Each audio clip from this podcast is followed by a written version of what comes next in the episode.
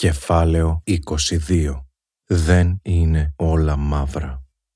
Σίγουρα δεν έπαψαν όλα ξαφνικά να είναι όμορφα και δεν έγινε η ζωή μόνο δυσάρεστη και άδικη. Πάντα θα υπάρχουν και θετικά χαρμόσυνα γεγονότα που θα συμβαίνουν γύρω σου και σε δικούς σου ανθρώπους που θα φέρνουν χαρά και χαμόγελο. Δεν χάθηκε η καλοσύνη και η αξία της ψυχής σου με την απώλεια του ανθρώπου σου. Δεν έπαψες να έχεις κρίση και αγάπη.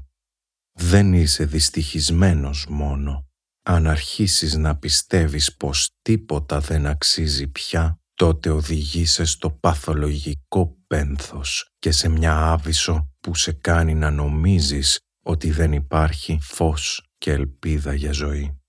Σε κάνει να θες να τα παρατήσεις, να ξεχνάς να φας να κοιμηθείς και πάβεις να προσέχεις και να αγαπάς τον εαυτό σου. Δεν ηρεμείς ποτέ, πονάς παραπάνω από όσο αντέχεις και χάνεις κάθε σου στήριγμα.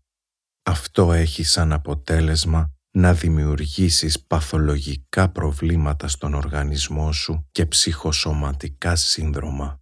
Κάτι τέτοιο όμως, εκτός από μεγάλο λάθος, είναι και πολύ άδικο προσφέρεις ασυνείδητά σου πόνο και αγωνία σε οικείους και φίλους. Δεν σέβεσαι όσους ανησυχούν για σένα και δεν τους αξίζει να σε βλέπουνε να πονάς και να αισθάνονται ανήμποροι να βοηθήσουν. Καλή η απομόνωση, αλλά πάντα πρέπει να αφήνουμε παράθυρο να μπει λίγο φως αλλιώς είμαστε ήδη σε μια κόλαση χωρίς πόρτα εξόδου. Μια κόλαση που αν συνεχίσουμε να συνηθίζουμε θα γίνει εξάρτηση και τότε είναι πολύ δύσκολη η ανάκαμψη.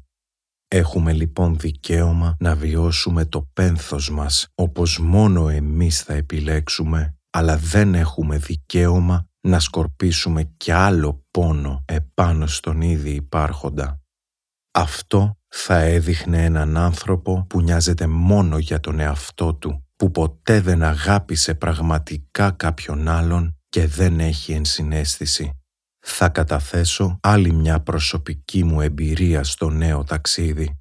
Παρότι απογοητευμένος και ξεχασμένος από τον περισσότερο κόσμο, σχεδόν πάντα όταν έπεφτα χαμηλά, λάμβανα σημάδια ενθάρρυνσης και αναπτέρωσης του ηθικού μου.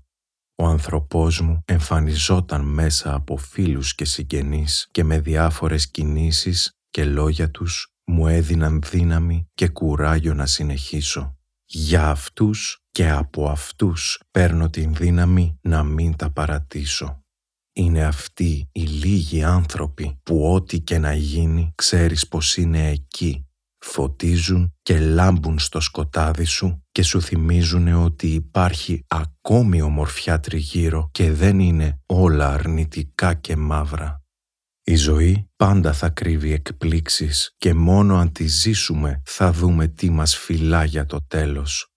Παρόλο που μπορεί να χάσεις κάποια χαρακτηριστικά που σου αρέσουν στον εαυτό σου, θα αποκτήσεις και κάποια καινούρια. Αν παρατήσεις τη μάχη, τότε δεν θα μάθεις ποτέ τον ολόκληρο εαυτό σου και δεν θα εξελιχθείς.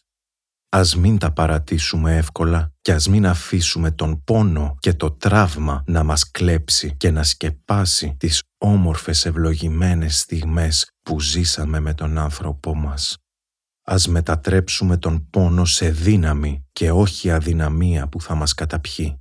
Ας δείξουμε στον θάνατο ότι η αγάπη δεν πεθαίνει και ότι η μνήμη και η κληρονομιά που αφήνουμε πίσω μας είναι οι πράξεις αγάπης και το φως που θα φέρουμε στην ψυχή όσων μας αγαπούν αληθινά. Ας γίνει η θυσία μας ένας φάρος προσφοράς, γιατί τι χρειάζεται ένας άνθρωπος για να συναντήσει το λιμάνι της ευτυχίας του; Τρία απλά πράγματα. Αγάπη, χαμόγελα και αγκαλιές.